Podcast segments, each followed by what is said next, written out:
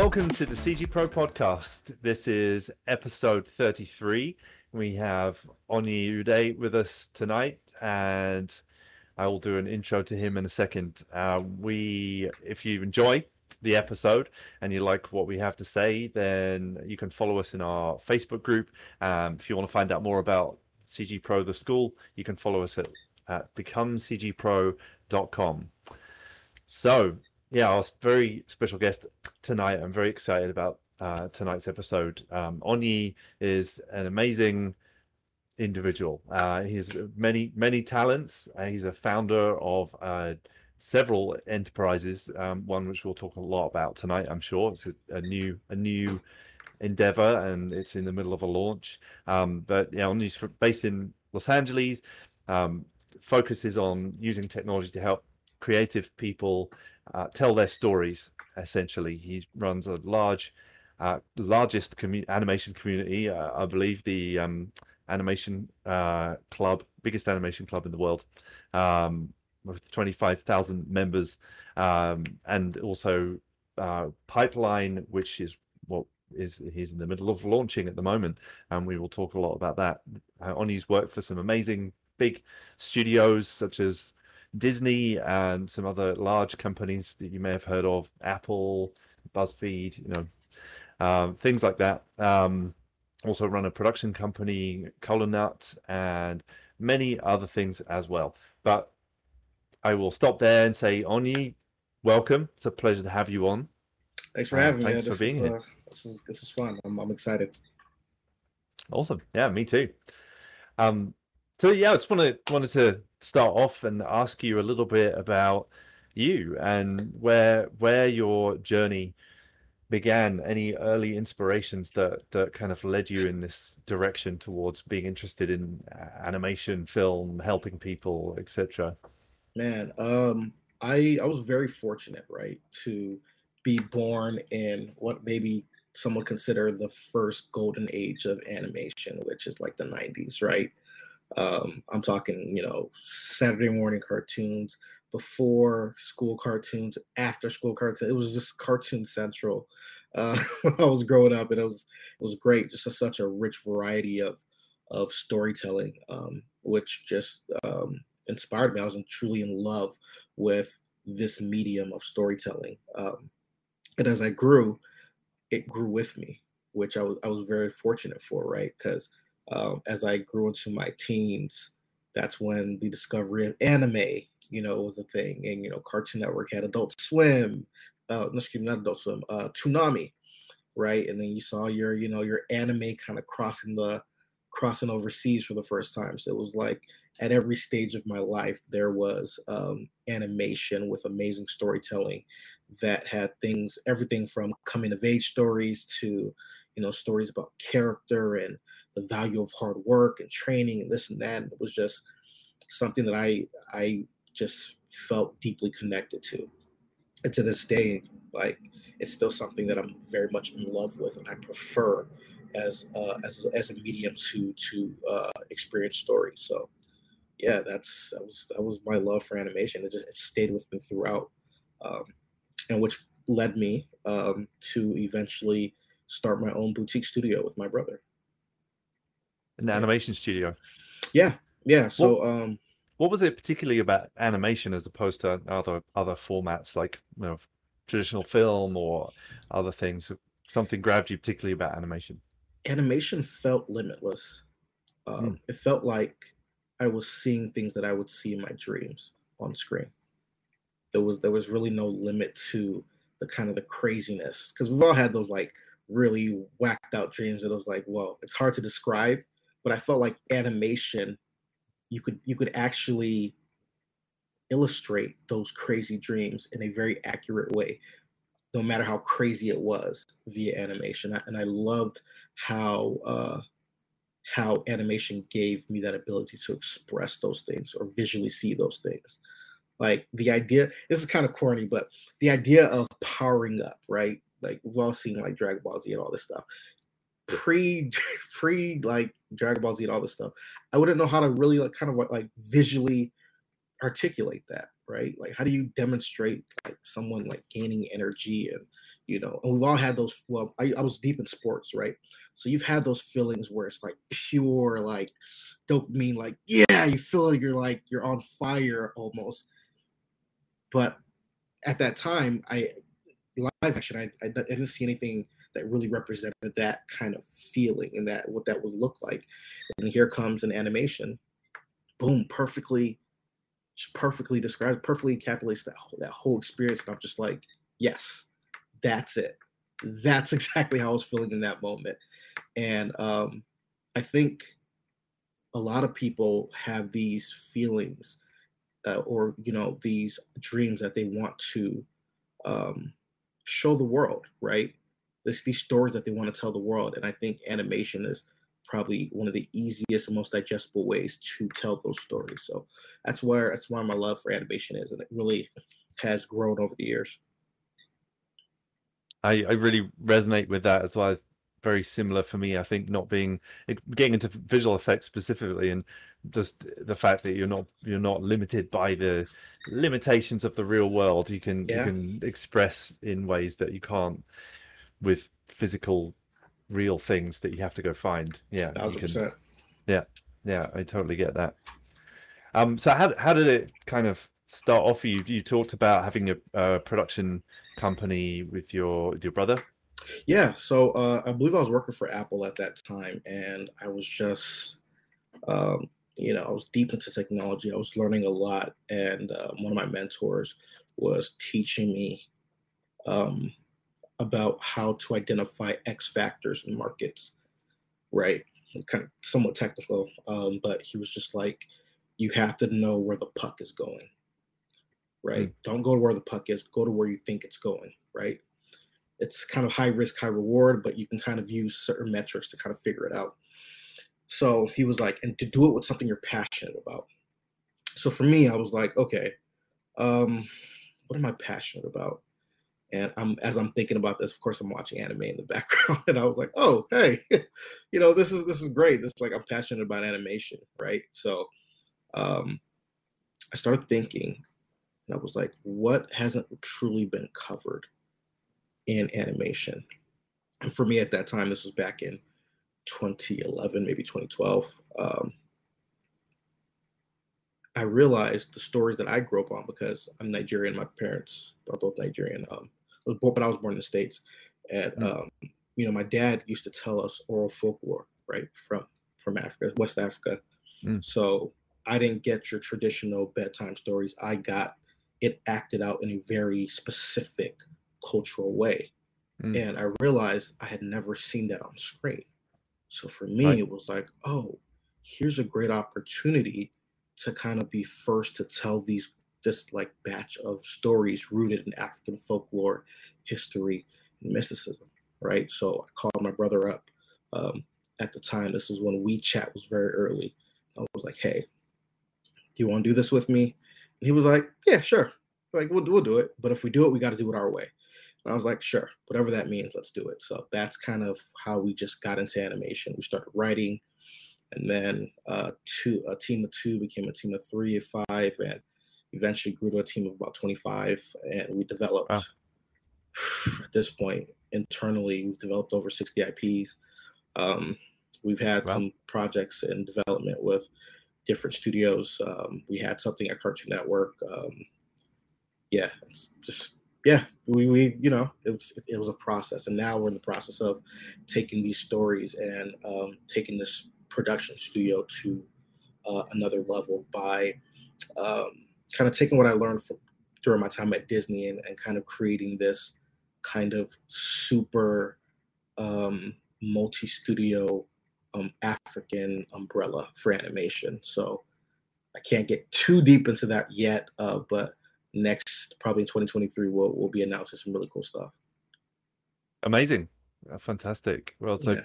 it is a beautiful continent with a lot of story and history and very rich yeah incredibly yeah one of one of the most amazing places I've got to spend time spent several several months in a few countries in Africa yeah. and it really it really touched my heart uh, the the spirit of the people there was unlike anywhere I've I've experienced. Um, and stories that need to need to get out. True, yeah, and it's it's it's also the feeling you describe is something I'm very desperate to translate on screen.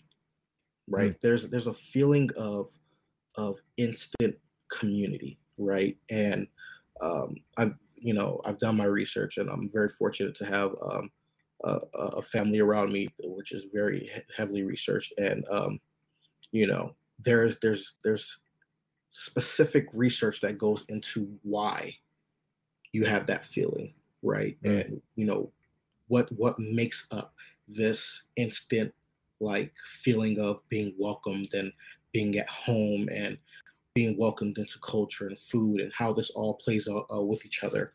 Um, it's, it's fascinating to me, and it's it's something that I, I cannot wait to really, uh, you know, show th- through animation. So it's uh, you're, the feeling. The I'm glad you said what you said because it's uh, it's an important feeling that I I, I really want people to understanding and getting the opportunity to experience themselves what first on screen and then of course eventually when they're ready to come to the content themselves I, I look forward to it as well. And I gen- genuinely I remember it's been a, a, minute since I've been over there, but uh, I do remember that feeling extremely well. I was talking to a friend of mine, Michael Page, about it, who felt the same way. We both kind of connected around that idea. I remember the feeling of when I went home too, after three months of being in you know Central Africa and going back to to London and feeling like looking around at the faces and around me and thinking, wow, everyone here feels seems so miserable and like from where I've come from and I wanted to go back straight away. It was yeah. Uh, I, I've had a lot of good times in in England, obviously, but uh, yeah, there was something um, very missing when I got home, and I thought like I, I, wanted it back, and I have wanted it back ever since. um, we we we we will offline we'll go in depth about this because it's uh it's it never gets old for me. I I'm on the continent at least uh, two three times a year in Africa. Um, more often in the West, but um I have goals to to hit all 54 and just really kind of be be everywhere and touch the culture. But uh, it's it's it's always a good time. Always a good time, and it always sucks when I have to leave. but yeah the great thing about what I'm doing with Pipeline is it gives me an opportunity to see the creative community globally, right?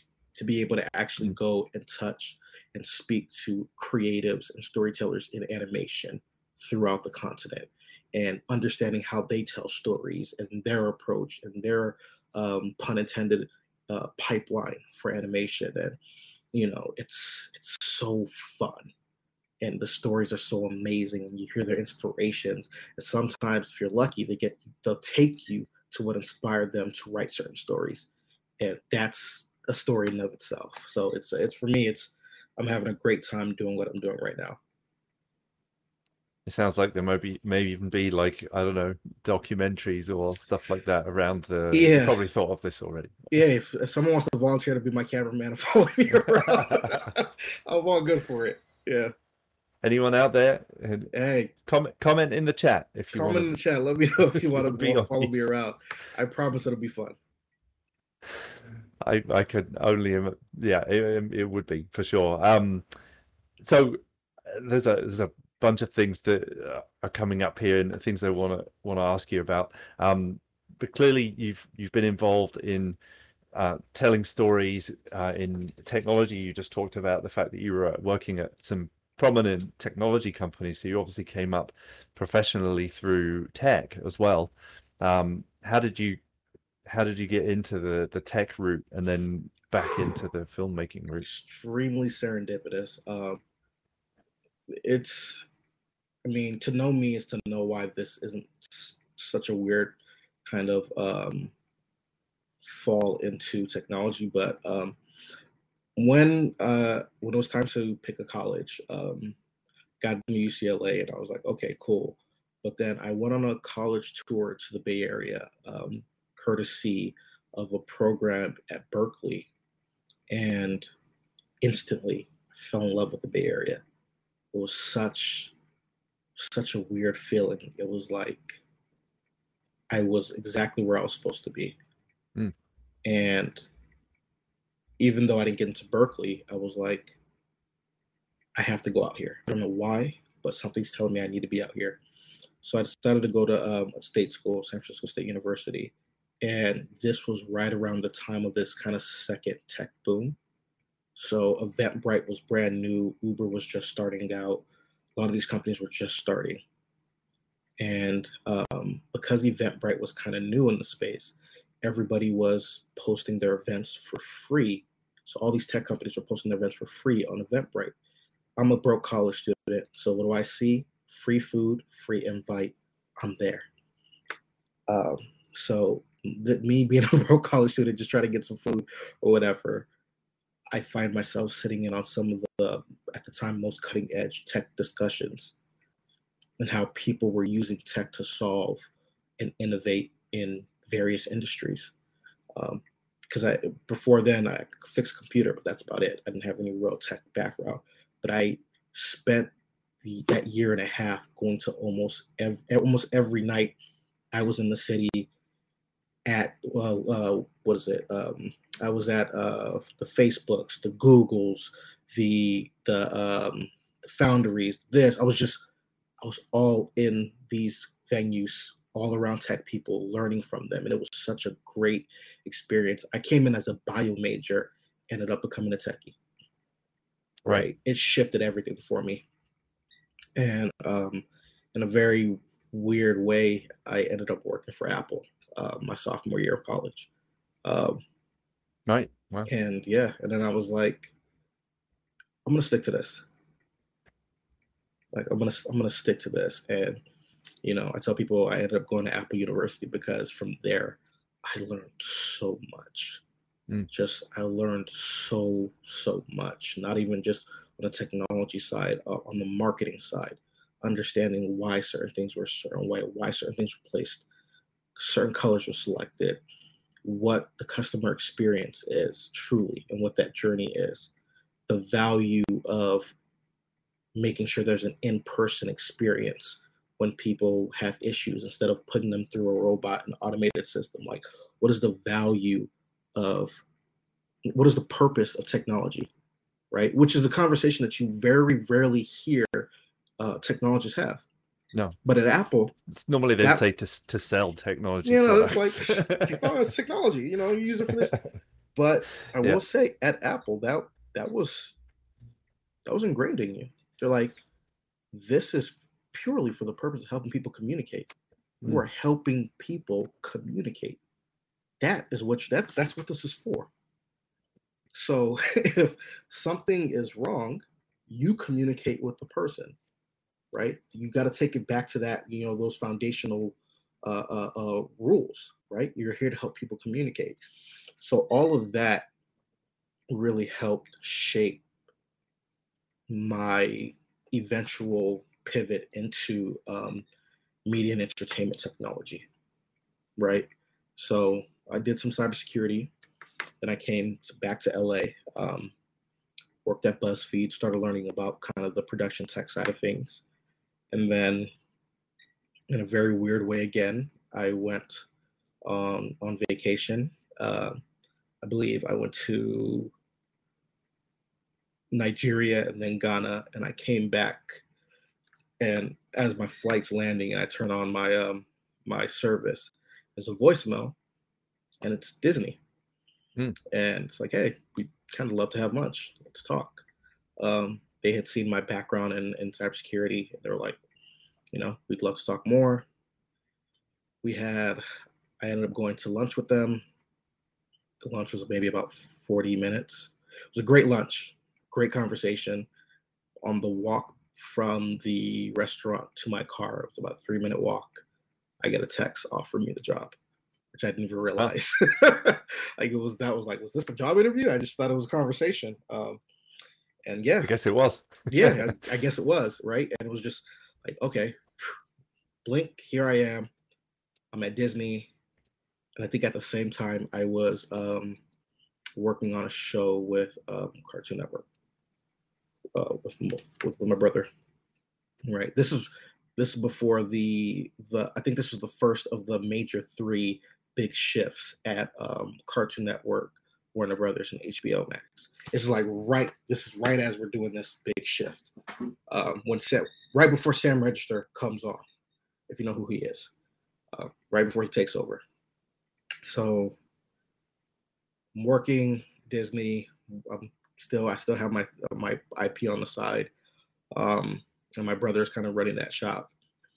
But while at Disney, I'm given the task to essentially work with all of the studios under Disney's umbrella and maintain their technology that they're building for productions, as well as manage, you know, what product, what technology built on the outside could come into Disney's environment.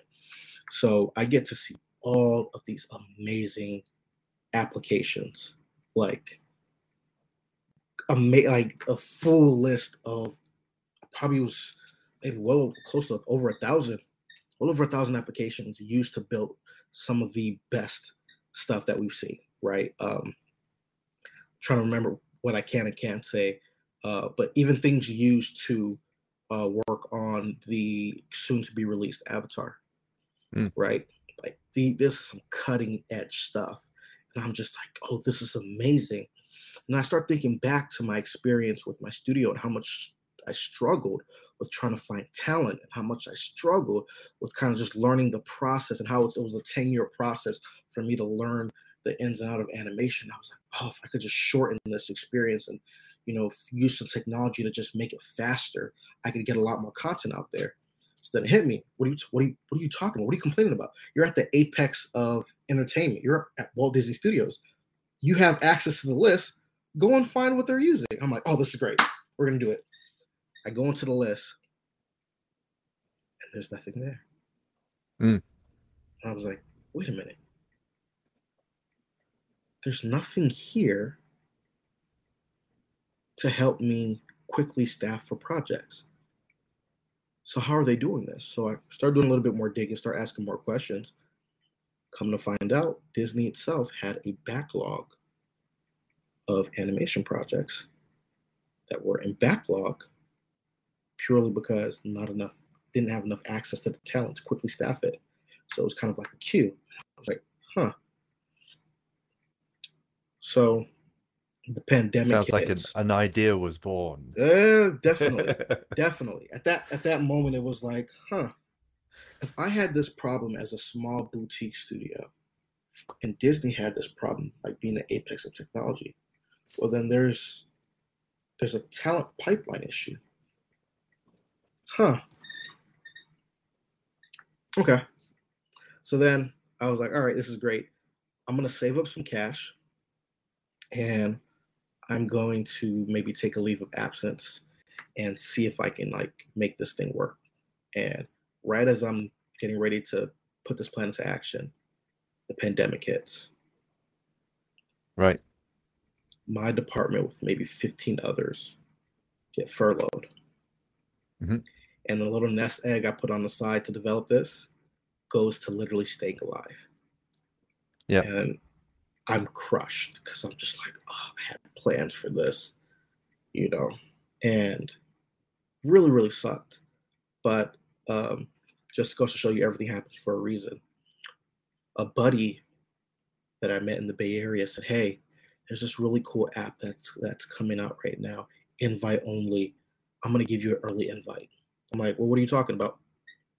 And, uh, you know, it happens to be Clubhouse. This is early, early, early, early, right? And I'm just like, whoa, okay, uh, sure, I'll hop on there. And, you know, at the time, Clubhouse was VCs, you know, heads of music labels, heads uh, of directors. It was kind of the who's who earlier on. I think there were less than at that time, maybe less than ten thousand members, right? Kind of t- yep. fairly small. And everyone in here is talking about their things and speaking from a position of being an expert, but nobody was talking about animation. So I'd be like the the lone voice, like championing animation in these rooms and talking about it. Like, you guys don't understand. This is great. Here's where this came from. Here's this reference, and I'm really pushing it. And at the time, this is before the data came to support it. I said animation is is not fragile. And in fact, I believe it's probably going to be animation that's going to keep these studios afloat during this COVID time. directors are like, you don't know what you're talking about. You don't know what you're talking about. The studios are closing down. But I'm like, okay, just watch. Couple months go by. I invite my the first friend I met in Hollywood, Mia Kai Simone Moody, who works for Family Guy. I invite her onto Clubhouse with my invites, and sure enough, the good folks at Clubhouse give us give us um, access to create the first uh, animation club on their platform. And at that moment, anybody who was interested in animation would tune into our rooms. We were doing maybe two, three rooms a day, different wow. times around the world India, Singapore, Japan. Um, see, we have some people from Syria, uh, Argentina. You could just, it was, it was so amazing to kind of start plotting the maps and seeing how many people were in animation around the world and giving them a platform to speak about their love for animation, how they're approaching it, and what they were struggling with. So from there, you know, I start kind of planting seeds about pipeline and using the community to kind of A B test certain things. I say, hey guys, this is what I'm working on. I don't know if it's going to work, but let's try it as a community. And the community backed me. They just kept giving me feedback. And I was able to just use the community um, every two to three weeks and invite a couple of them to a Zoom session and say, hey, this is what this looks like. We're mapping this out. How does this feel? And they would give us honest feedback. They would say, that doesn't work. I don't feel comfortable with that. I would love if this worked. I would love if this worked. I was like, well, can you explain why? And they're giving us this information. I'm writing it down, writing it down, I'm putting it into, we're just moving it around, moving around. And eventually we come with a solid product that um, everyone who we just showed it to in the community were just they were excited. They were like, "Yes, this is what we've been waiting for." Um, so we met at the Microsoft Production Summit. Um, this is right as we're starting our alpha. So right. now was the time to actually test and see if there was if the market would respond to a animation specific talent marketplace. Just wanted to see what would happen. In about three months, we got over a million dollars in uh, project request. Wow. No online marketing. That's not bad with no marketing. Yeah. Nope. Purely off of the community saying, hey, talk to Onyi. And it was just like, yeah, we have something here. Yeah. You know, and um, for us, the vision grew because we, I'm all about ecosystem and I'm all about community. And as you can tell, right, I'm, I'm really big on community. So for us, we saw this as a brilliant opportunity to build this animation ecosystem, like truly make, truly democratizing the process of animation. So anybody, no matter your background, your skill set, could come on this platform and get a story told in animation. So we said we'd start with the marketplace to just quickly get everybody on the platform, list their skills, their portfolio, their services, and then we start adding more and more value. Skills training digitally, virtually, so anyone in the world can access it, right? Um, production management systems. We're going to keep baking it into the platform so you can truly manage the production from beginning to end, right? And we'll even create templates to help you manage that, right? Ways to finance. Right now, we're working on really cool ways to get projects financed. Oh, cool. Right? Um, and then um, down the road, well, not too far down the road, but distribution, right? We want to actually help you and point you to the places where you can actually get your projects distributed um, so yeah, for us, it's just we we my team and I we just have so much fun in what we're building. It's like um it's it, this this is the greatest job I've ever had in my life, truly. Because every day I'm working with artists, I'm working with studios, I'm working with creators, I'm seeing what they're working on, and I'm helping them tell stories through animation, which is for me is ideal. Wow, what a cool what a cool story! Um, all the way beginning to end there, and um, you so there's a, lot to unpack there, and I think I one one question I want to I want to ask you before we talk more about uh, pipeline is what what's through through this journey that you've been on you've made you've been in some quite different environments but you, they've all added up to where you are now. Yeah. What what if, what have you felt like has been the kind of um, the guide for you to make the decisions that you've made at certain pivotal moments? You know the guide is that i'm also creative i'm i'm not making these decisions purely from a tech or purely from a profit standpoint. I know what it's like to not have a lot of money but to have a story that keeps you up at night that you just want to tell. Mm. right? I know. I've, I've i've been there. Right? So everything we're doing we're doing in a way that is truly manageable and makes it possible for storytellers to tell stories at any level. At any level. Even you know we're we're we're in a bear market right now of course um, and the wave of web3 has kind of gone down just a little bit but there's some real utility there's some real utility in some things that are web3 and even with that we're leveraging things of that nature to make it easier for people to tell stories and make it easier for people to collaborate and make it easier for groups of people who share nothing but passion of storytelling to come together, tell a story, and to all equally get a share in whatever the profits are from that story. Right. These Right. these are all things that you know are guiding me and the team as we're making decisions to to really uh, take advantage of this great time that we're in. This is I think this is the second uh, era. This is the second golden era of animation that we're in right now, personally, and I I feel like uh, you know you, you see this convergence happening from different industries. Uh, live action, we're seeing a lot of changes in there that require animation talent, right? Gaming, the gaming industry is expanding. It needs a lot more animation talent. Metaverse, you know, AR, VR, NFT, even education, finance. Everybody is kind of collectively looking for this talent, and um, to kind of copy it, uh, you know, take take take a, a phrase from uh, somebody who I was just talking to a couple days ago. Uh, we're essentially building the the the the picks and the shovels that everyone's going to use to unsource this this wealth of gold that is the animation industry, right? We're we're helping you unlock that talent, helping you unlock those stories, and eventually get to what you're looking for. So it's it feels good. Now it's an, it's an exciting time for sure, and um, um, your enthusiasm is is infectious, and I.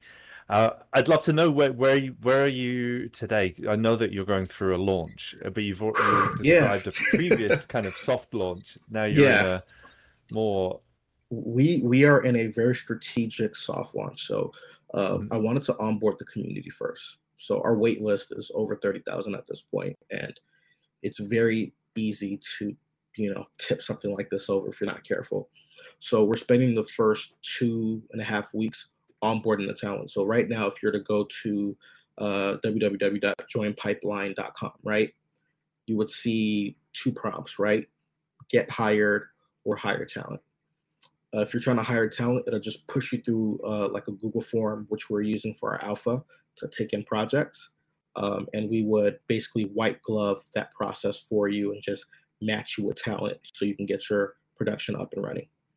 But if you're, excuse me, also, if you're on the other side of that and you want to get hired as talent, you can actually go on our platform and start your portfolio. So you can list your portfolio, upload your reel, upload proof of your of the type of work that you do, set prices for your services, and then you'll become an actual storefront on our platform. So now when we open officially open the platform, your studio or your individual creator uh, uh, storefront will be listed on the marketplace so people can hire you for your specific skills. So we get Yeah. really granular too. So we'll ask you what animation type, what animation style, you know, what age demographic do you like to create for? Because our thing is, I've experienced in my 10 years of working with my virtual studio. Um, people do great work when you let them work on what they really like to work on, right?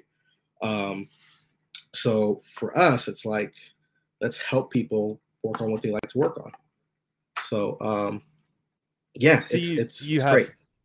So you have your you have studios on there as well as Yes. individuals. individual talent, boutique studios, and vendor studios, right?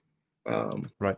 So for those kind of quick one-off projects, gig work that you don't need like a lot of, uh, you know, uh, talent for, a lot of you know man hours for, um, you could just hire a gig worker, right? If you're a studio looking to fill a position, a full-time position, you can kind of go through our, our our repository of talent and you know pick pick a few to to hire on full time and we can help you through that process.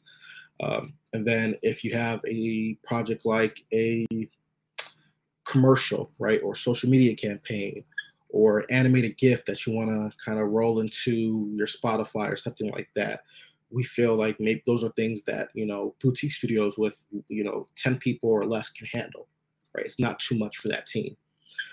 But then some people have bigger projects. They have animated series that they want to complete. They have animated features, they have games. And at that point, we think it's best to work with a vendor studio that has, you know, upwards of 15 employees at their disposal that can really help you meet your goal, especially if it's on like a time crunch, you know. So we're just really trying to help categorize it. But of course, it's new. We're learning. Uh, the more that people interact with us, the more we're going to be able to kind of fine tune uh, the the the services for the community. So this is it as it is now, but it's definitely going to have more improvements. Great. So you you said you have a waiting list of thirty thousand. Um, yeah. That that will take some processing. Do you have any idea of like if somebody approached you today when they might hope to be in the system?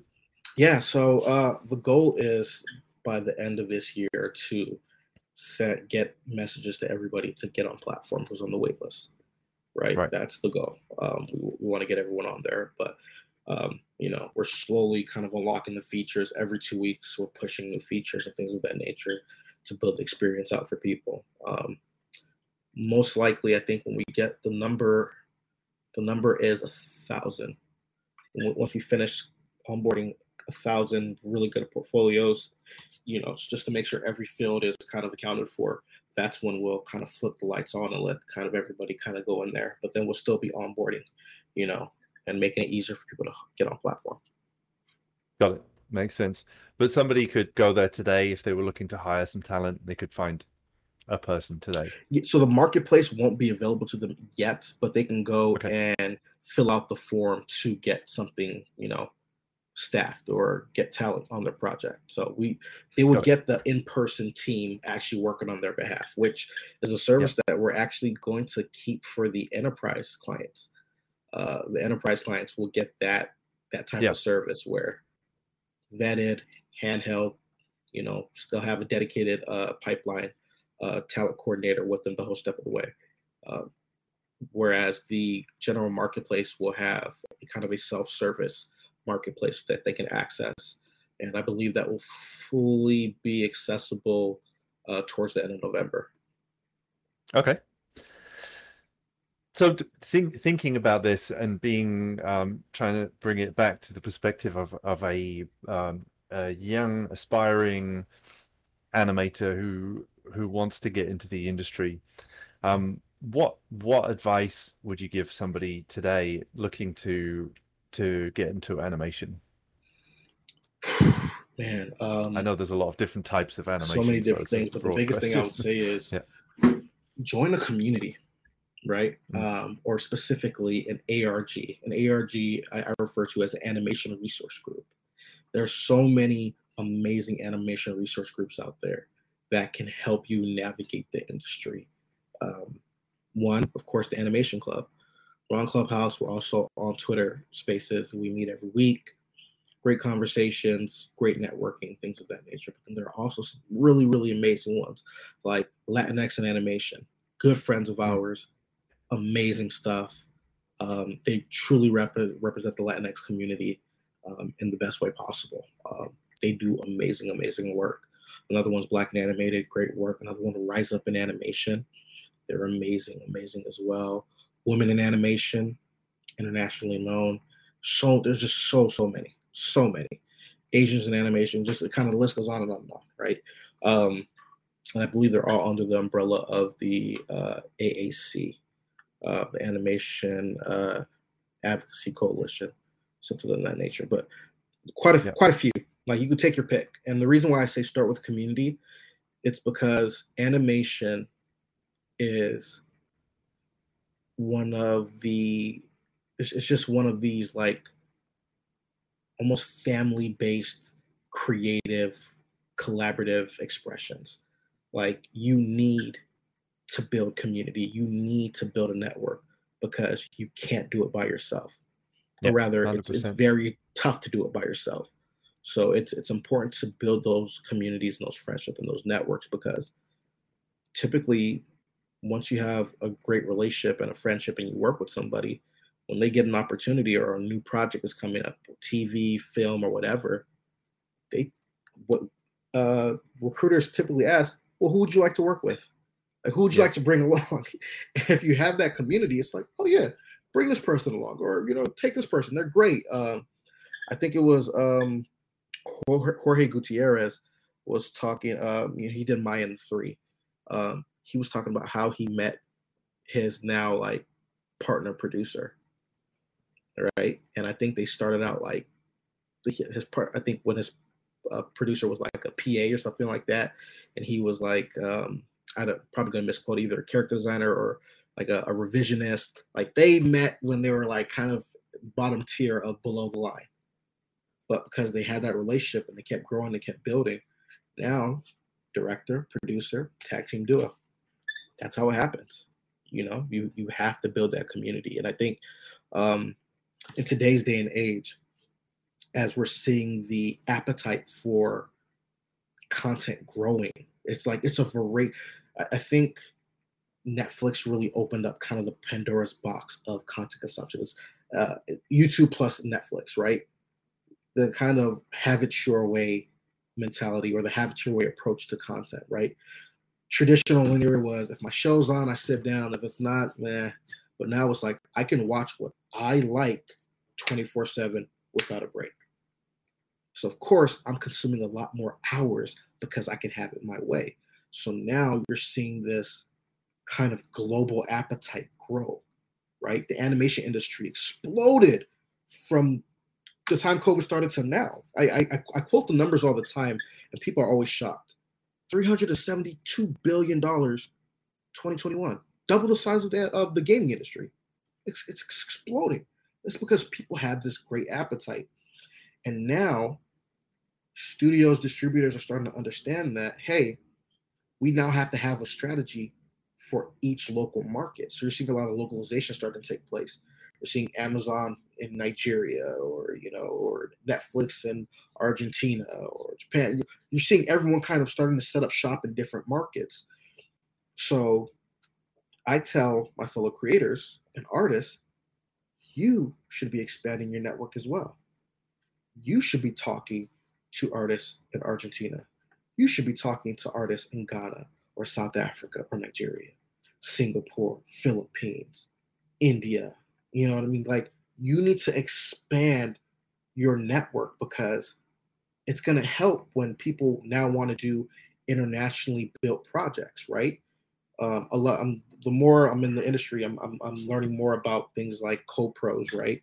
Where governments will give you certain tax write-offs if you have 30% of the crew from Canada or Spain or this. This is a great way to get some of the funding for your project, but then also work with a distributed team, which you already have to do because animation is kind of too expensive to do entirely in the US, right? Mm. So these are ways that people can start working together to get more content out there and help grow other local uh, creative communities. So I, I think, like I said, it's just the perfect time. And again, it's also a great time to expand education. Hence, I I agree with you. Yes. CG Pro. Yeah. I'm definitely biased on that one. Running a school.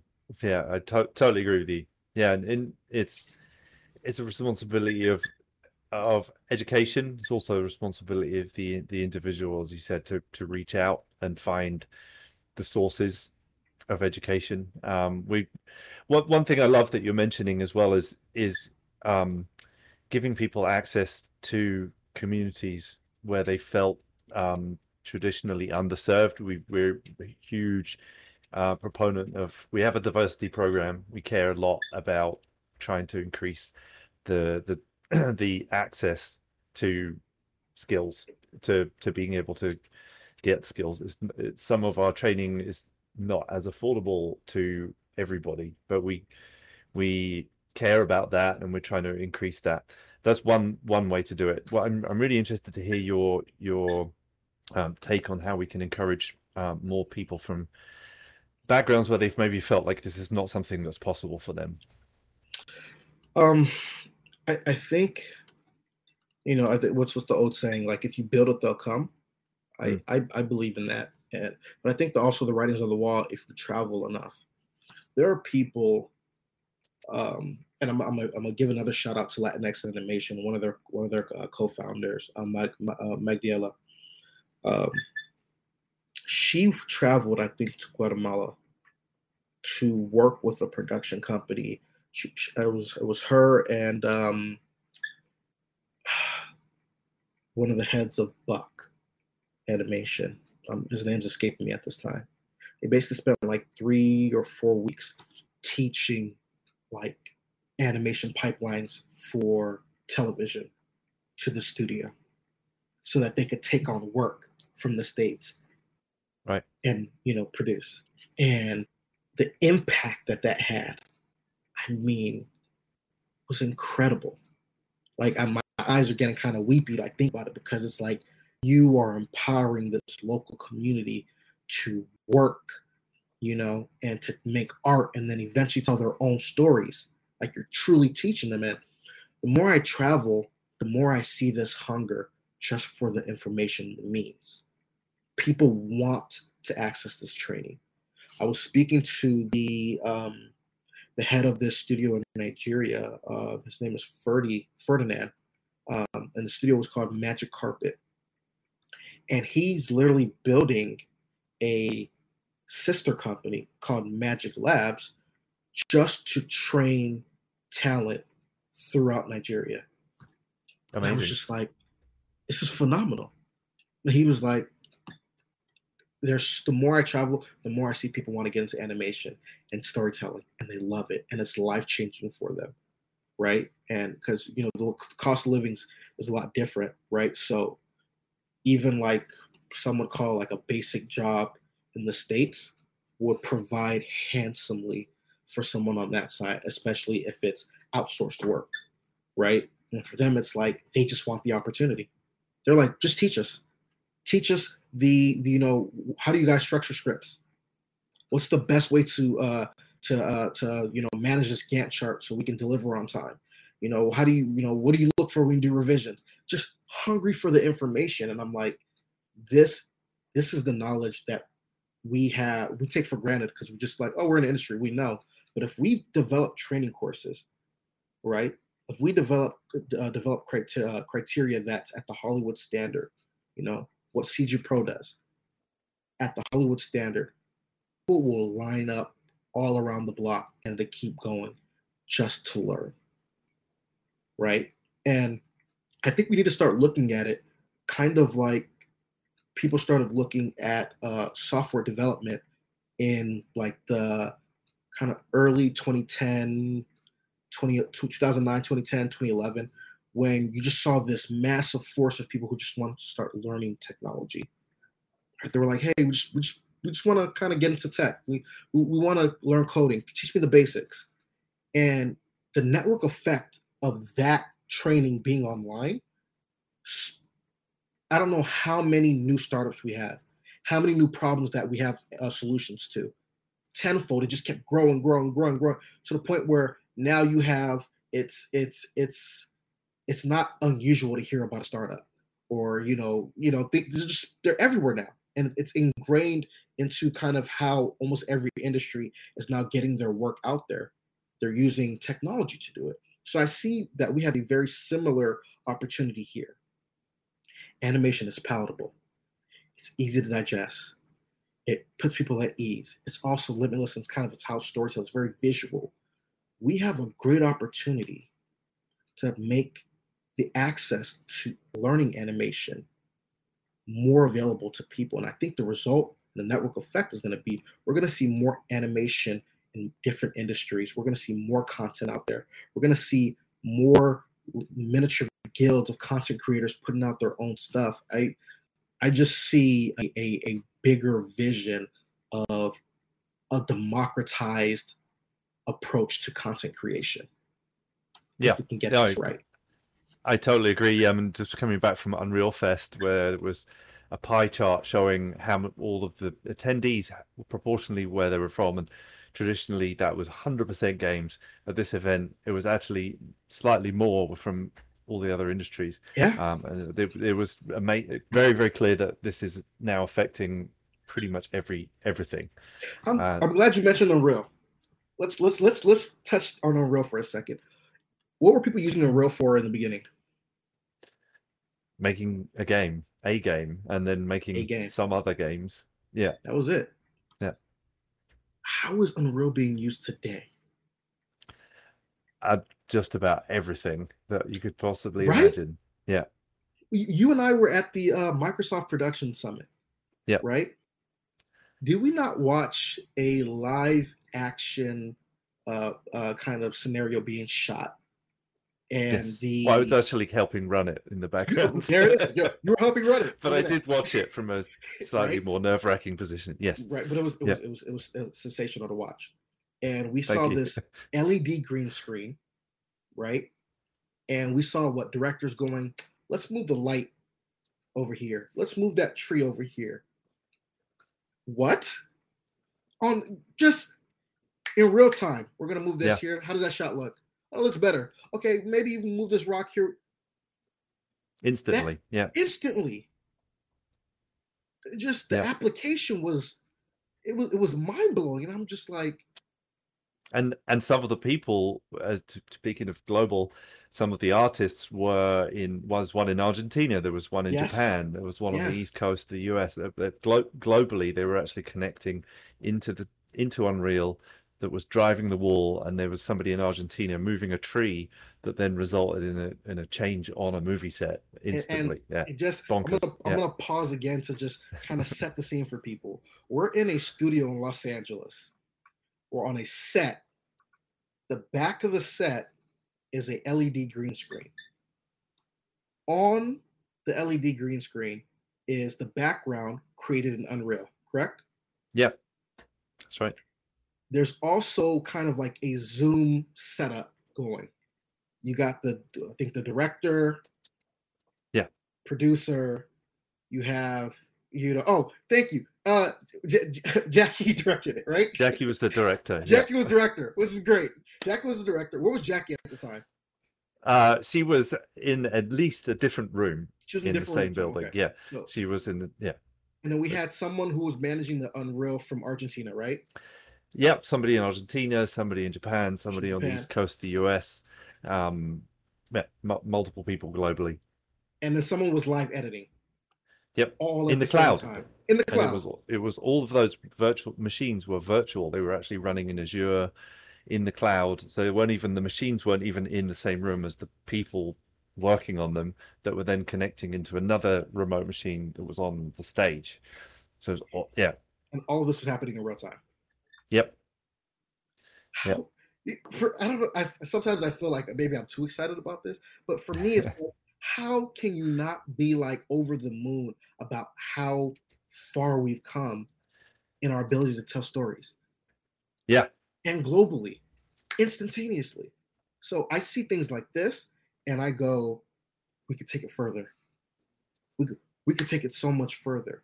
Like how quick how, how quickly were you able to find that person in Argentina? What- Um, well, he he was one of the instructors in our school, so very quickly, well, um, he's an instructor. yeah. Let- Let's say you But- didn't have access to any of them, you know, if people. if that if like- that wasn't the case, it's it's problematic. Yeah, difficult to find um, talent. and that's something which we're, we're obviously trying to help as, as a school make more talent. And you are creating a, a hub. Yeah, yeah, because I I see I see a vision of entertainment where I type in similar to like these prompts. I type in what I'm looking for, and it spits out who's available to work now. Yeah. And I go, all right. And similar to those who like fantasy football, I stack my fantasy football team for this production. I need this person here. I need this person here. Okay, I see it clearly. Spin up the virtual, spin up the virtual production. Let's go, right? And I can, I can even filter. Show me people who've who've uh, uh, gone through CG Pro training. Okay, great, because I know they have great people that come out of that space. All right, boom, boom, boom, boom. Let's start. That's what I'm. That's what I'm excited about. For me, me too. That's next frontier. That's how we just start shipping out more content.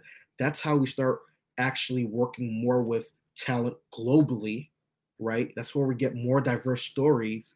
And I, I just think that's where we we we start to kind of feel that global community effect more because it'll start permeating through these stories that we're consuming. So this is I get giddy about this. I get excited about this because this is I'm passionate about it. I love it. Yeah, no, I, I, it's coming across strong, and and I'm with you. I feel exactly the same way. It's it's not not just that it's made a a tool a bit better. It's actually made the whole process more collaborative, which is one of the things I love about it so much. That you can you can act, this is actually happening. People are now where visual effects was kind of people sitting on their own with headphones on, not not interacting that much. This is now starting to change it to be yeah. more more collaborative in real time. People actually working together more, which is great. And I think v- VFX artists love it. They want to be. They kind of yeah. want to be in the mix they want to feel like they're on set because they're a huge yeah. part of the movie making process. Yep. Let me zoom into set. I would love to. totally. Yeah. I mean, used to be you'd only go on set if you're a VFX supervisor. It was like one yeah. person per show who got that privilege pretty much. And yeah, it would take a while to get there. Yeah. And there was a whole bunch of security around them coming on and what they could bring. And oh, yeah. a lot. You know. Um, I think there was yeah, a question from the chat regarding the animation club and pipeline. Yes, yeah, I think somebody was asking whether they were the same thing, if animation clubs still exist, how do they relate, that so kind of thing. Animation yeah. clubs still exist. Um, one thing we're doing now is we're going to use Animation Club because they've been helping us out through this entire process, kind of like the guinea pig, so to speak, to also pilot out the community on pipeline. So we're building tools to actually make it easier to share resources, collaborate with each other. Um, so it's it's it's going to be the evolution of the animation club. The animation club will exist on the pipeline uh, chat. So we're we're just we're just building the tools to make it easier for people to be in community with each other. Fantastic. Is there any way that um, people can join Animation Club currently as it exists currently? Yes. If you go to uh, joinpipeline.com and hit the community tab, it'll take you right to the links to the Twitter community or the Clubhouse community. And we meet once a week. So you'll you'll hear me alongside my amazing co-founder there. Perfect. And then there's also the the website for Pipeline. Yep. Um, All in one. that that's perfect. Um, I, one other uh, question, which you know, uh, I always believe in, in a passion driving where you go. Um, there is also sometimes where um, you can kind of use moments in time to to leverage increased opportunity. And I think at the moment we're seeing some increased opportunities in certain areas, and it's like a lack of supply and uh, increased level of demand. Do you do you see um, areas here that the where there's that kind of a thing going on where there's basically more demand than there is supply. Sometimes that can help people jump into an industry and get. Yeah, I, there's a lot more demand. People truly have no idea right now. I get requests that I'm I'm just like filtering through the thirty thousand on the wait list, trying to see like, okay, who can I put here? Like, there's demand for people in Blender, right? Mm. People are building metaverses using Blender, right? building assets. They just there's a huge need for people who have those skills, right? For texture, right? Sculptors, right? Riggers, like you're you're seeing it like across the board. Just the need for people who possess this talent is growing. Um, that's because you just see this true convergence towards animation happening across industries, right? Even as something that you wouldn't expect to see animation in. Um, finance, perfect example. If you go to Binance, they have courses, different finance courses on crypto and this and that. I believe all of their courses are in animation. Mm. And it's like, it sounds so wild and out there, but there it is. Okay, let's take now a live production, right?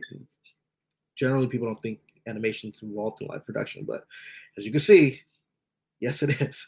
You have more people leveraging uh, LED green screens. They don't have to travel to 15 different locations for their films, right?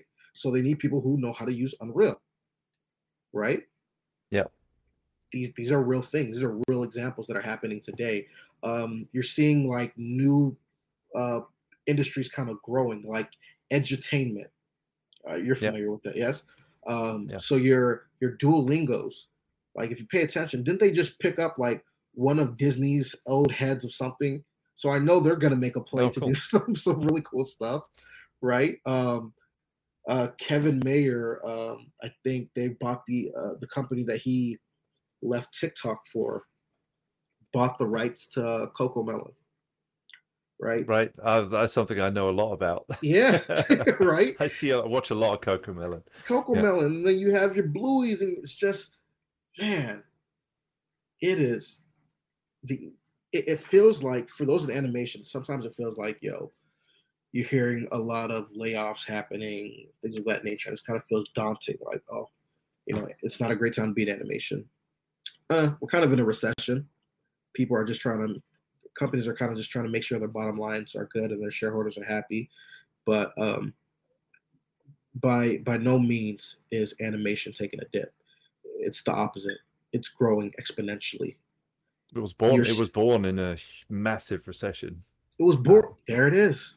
Yeah. Animation was born in a recession. Come on depression even yeah, yeah so uh, those times where where industries are born and huge companies that you sort of take for granted today began in a in a time when everybody was shrinking and being careful but those those daring ones were were out there on the edge creating something new truly and you understand this because you travel a lot right and i i like to to really encourage people who are, are maybe stateside who sometimes get tricked into believing the U.S. is the world. I promise you, it's not. There's more out there.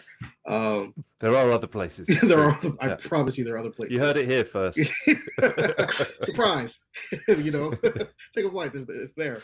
Uh, they're growing their own. Other local economies are growing their growing their own streaming services, and they're trying to like fill up their catalog with animation, right? Whether you're talking about the likes of WildBrain in Canada, or you're talking about Globo in Brazil, right? Or you're talking about um, um, was it SPA Studios in, in Spain? Everyone's trying to grow DSTV. You know, everyone's really trying to grow their own local IP because they see how anti-fragile it is. It is true. Mm. The pandemic sent a signal to the entertainment industry. Hey, we better have some animation that can survive if we get if we end up being shut down again, because it That's hurt right. a lot of companies' bottom line. So it's like, oh, animation kept going. We should probably invest in that. So I'm telling you, look outside. There's great opportunities globally. Um, now's the time. You are we are truly experiencing an animation golden era, and I think now's the time to get on it. And you, but you also get mentioned, on that, you need courses. Absolutely, yeah, and we can help with that. Just uh, as a shameless plug. Um, the uh, another thing you mentioned just before we um, wrap was the was Blender and Unreal. These are things which are free. Toon Boom, yeah, yeah. So, so you seeing a shift um, towards these kinds of tools, which have been in the background a little bit more. Yeah. Um, I think we're gonna have to start being, and I and I don't like saying this to because I know how hard, difficult it is to build something. You want to be able to keep the lights on, keep it profitable. Um, when we talk about access, we you have to think about different monetization strategies, so you don't have to like price gouge or squeeze every last drop out of somebody on a single um, on a single subscription, right? You you look at what the likes of Figma was able to do for the design world, making it affordable and accessible to millions. It and so much so that it dwarfed what Adobe had going, and Adobe was running it for longer. Mm. And I truly believe it was because it was made ex- price wise accessible. There's value in making technology accessible. There's value in making training accessible. It becomes now the go to. And then, if it's accessible, you start adding more value at just slightly higher tiers of pricing. And because they trust you, they'll buy into it.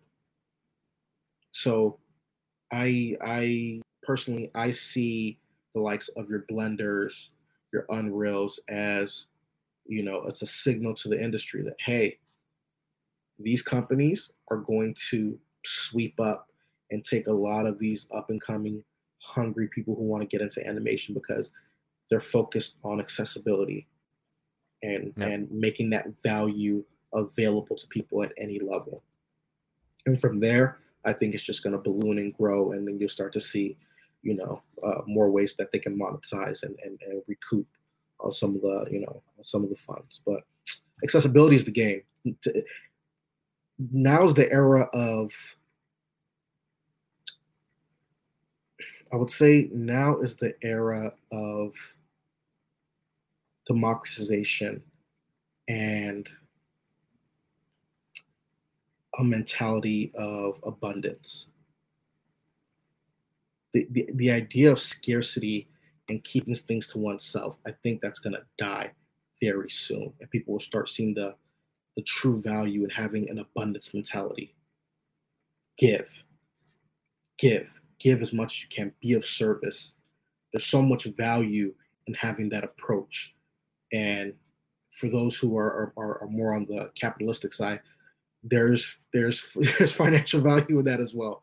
I promise. You just have to be a little bit more creative, but there's value in just giving people that that you get those services that you can offer to them.